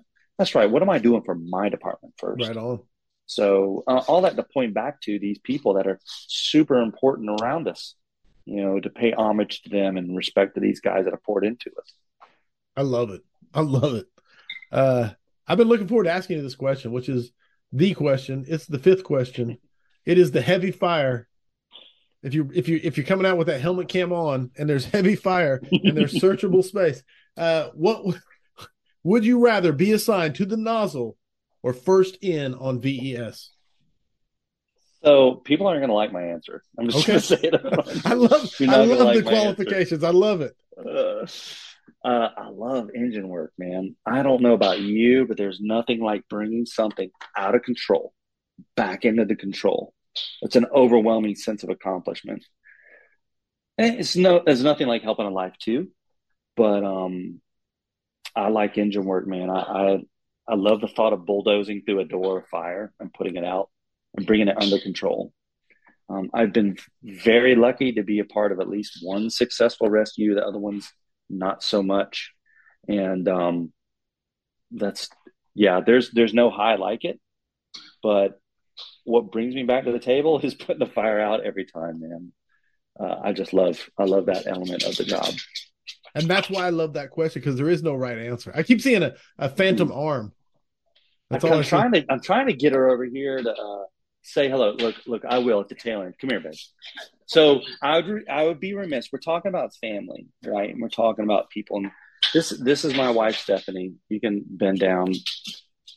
Hey. Hi. Um, she's kept me on track, and as our kids age out, she's the one that's going to be here, and uh, that has guided me into my new endeavor in my career, and that joins me along the way. So I'd be remiss not to recognize the importance of my wife and her presence here and uh, her support, really. That's And awesome. So, anyways, this is Stephanie. She's the I don't know if she can hear me because you have earbuds in, but her. tell her thank you for Yeah. sharing us for this you. evening. You got your buds in. She can hear you because I'm deaf and I got it like volume all the way up. So, okay. Thank you. But absolutely, welcome to the scrap. McGinn said. All right, engine life. Uh, James Butchelisco said 99.99 points. And that's the Yeah. beautiful No, I give it max. I give it max because I love the passion of the answer, no matter who gives it. Uh, I love the passion of the answer. The reason behind it, there is no correct answer. I know mine. Everybody knows theirs. And uh, Mhm. absolutely, brother, absolutely. I love, I love, love. You just crushed the five questions for firefighters with five for five max points and a couple extra max points arbitrarily passed out by the audience early on. And that officially makes it 203 scraps in the books with a with a small glitch in the middle. Um, I want to say this Yeah. to the audience that's still here. Um, just like going to a fire, you never know what you're going to get. I think that's part of the allure of the of the of the Mhm. scrap. You never know if it's just going Yeah. to be a, a flaming inferno. Uh, we had a little post. just a small, just a small hiccup. Uh. but hey, I'm telling you, man, mutts don't scrap, and they hung out and they asked killer questions. They listened to killer answers. Uh, so, with all that being said, officially 203 scraps of books. If people want to get a hold of you, what is the best way to do so? Uh, probably through the 850 Fireman on Facebook Avenue. Um, I, I am on Facebook. I'm I'm re-engaging with my new job because it's such a valuable platform. But that would be the biggest conduit. I run it with my brother. We both kind of contribute to that thing. 850 Fireman on Facebook. Or I am eight I am for me, my main conduit of social media consumption is through Twitter. Um, or X or whatever he's calling it right now. But uh, I find for me that platform has a little less drama, okay. a bit more data. And so I am active on that one, 850 Fireman there as well, DJ Stone. Uh, you can find me. Um, or, you know, email, obviously, 850 Fireman at, at, Gmail or uh, dstone at swfd.org at my new work address. Um, I'm an open book. Yeah. E- that's right. Everything I got is yours and, and vice versa. So, and the um, grab analysis. I'm just, I kept saying Grab Academy yeah. earlier. I'm sorry, Grab analysis. Grab analysis. The Grab analysis. Yes. So please forgive me. And I am presenting. I am presenting that at um, the Suburban Urban Fire Conference coming up in August. Coming up in a month. Kurt's right? thing. Yes, I will see you yes, there in the in solo person. version. Yeah, right on, man. That'd be awesome. You, give me your input on it when you see it. See if I will absolutely. I will so. absolutely. Uh, it will not suck. But uh, there you go, everybody, man. Go to firehousevigilance.com Join the vigilantes if you want to be a part of the cool kids club. I'll say it every time. It's five bucks a month. It's a it's the price of a cup of coffee. We do really cool stuff. You get discounts, you get exclusive swag, you get uh the input on what is going on, you get the behind the scenes, blah blah blah. All of that stuff. It's awesome. Believe me, the people that are in it know. Uh that's just another bonus. Uh, the other part is, is right when the scrap ends, we're gonna all the vigilantes get to meet up and we get to critique and tell uh, uh, DJ that he did a really awesome job. Uh, so it's really fun. But uh, yeah. badass scraps continue uh, next week. Charlie Dahl, then Jeremy Sanders, a crew first culture, and then one of the smartest firefighters I know. And that's saying something because I know Dennis LeGear, but one of the smartest firefighters I know, Eric Sailors, is coming on. And with the the new stuff he's doing on active shooters and the takeaways from the studies, man, it's yeah. it's going to be a good one. Uh, my brother, DJ Stone, thank you for being such a phenomenal and patient uh, and adaptive, adaptive. I think that was a quality. Uh, adaptive guest. Uh, Thanks for having you, on a suburban nobody. I appreciate it. uh, uh, yeah. I won't even. I won't even address it. Vigilantes. yeah. If you are going to be a part of the after party, the scrap after party, look for the link in the private group. I will send it out as soon as we close out. So look for it. DJ as the guest. You are absolutely invited to come hang out for 20 minutes after the scrap is over and and be subjected to the the vigilantes telling you how awesome you were. Uh, other than that, audience, man, I I say this every time, and I know you guys have heard it 202 times. You are what makes the scrap magical. When it crashes, you come back and you keep it being magical. I can't say thank you enough, man. There's there's thank you for tuning in live. I love you all. Remember, mutts don't scrap. I hope the tones stay silent unless it is burning. Everybody, Stay safe out there. Thanks for listening to the weekly scrap. Please subscribe and please share. We'll see you at the next episode.